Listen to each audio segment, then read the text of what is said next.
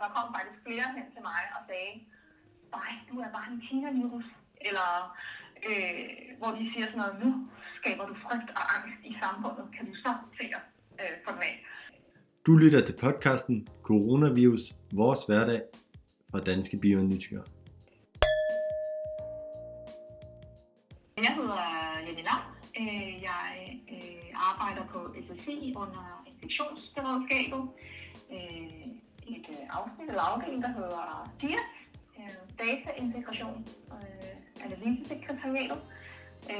Og vi arbejder primært med en masse overvågningssygdomme og deres databaser. Og lige pt. Er det meget LIBA, det danske mikrobiologiske database, hvor vi har data fra alle kliniske mikrobiologiske afdelinger, så den til os. Coronavirus påvirker mig øh, på altså det arbejdsmæssige, øh, fra at være en meget øh, fleksibel arbejdsplads, hvor øh, vi skulle passe den her LIBA-database, til at være øh, det helt essentielle i forbindelse med øh, SARS-to-udbrud. Øh, fordi at det er jo her, at vi udtrækker data for S S I's overvågning. Øh, Så det var meget, da det lige kom, øh, var vi sådan, ja, der var en case i Danmark, øh, men så startede det øh, på det personlige plan, øh, hvordan SARS to øh, ændrede mit liv, skulle jeg sige. Øh, det, jeg har en datter, øh, og jeg passer hende alene, øh, og så var der jo øh, den hjemsendelse, hvor alt blev lukket ned. Så jeg skulle arbejde, men var noget meget øh, kritisk faktisk. Øh, og samtidig passede min datter øh, på to år. Så det var lidt, øh, det var hektisk, og det var stressende, øh, men det gav mig også rigtig meget værdi i forhold til, at man faktisk er en del af, hvad hedder det, spillet. øh, ja, øh, også fordi jeg også havde oplevet det, fordi jeg var faktisk i Kina, øh, da det skete i omkring november, december i Kina. Der var jeg faktisk fysisk i Kina, øh, da, det, da det lige startede. Så, jeg, så, så kunne jeg også godt se, hvordan det ændrede øh, kinesernes liv, øh, og hvilken forskel, det også, øh, hvilken forskel der er mellem kineserne og danskerne. Fordi kineserne var meget sådan, alt skal bare lukkes ned, og man er hjemme. Hvorimod danskerne var meget sådan, ah, det er ligesom influenza, og det tager vi stille og roligt. Og da jeg så kom hjem fra Kina, øh, jeg nåede det sidste fly, inden det lukkede ned i Danmark. Øh, og så ringede jeg faktisk til... Øh, det lærerne, eller min læge, og spurgte, jamen, skal jeg isolere? Nej, men det tager det helt stille og roligt, og der er ikke noget at bekymre der. Øh, og så kom den så. Øh, så der var for os øh, en personlig oplevelse at, øh, at se to forskellige øh, landes håndtering af virusen. At folk er helt anderledes i øh, håndteringen og attituden til virus.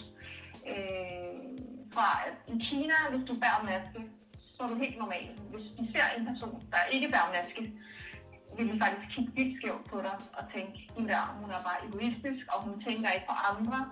Øh, Hvorimod, da vi var der, så kom tilbage til Danmark, så var jeg jo den maske øh, i metroen, hvor folk kiggede på mig og sagde, og der kom faktisk flere hen til mig og sagde, nej, du er bare en China-virus, eller øh, hvor de siger sådan noget, nu skaber du frygt og angst i samfundet, kan du så tænke øh, for den af.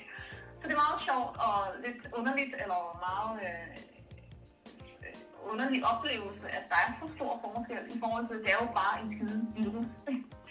øh, ja, og også derfor, at der er så forskellige øh, måder at håndtere den på, altså samfundsmæssigt.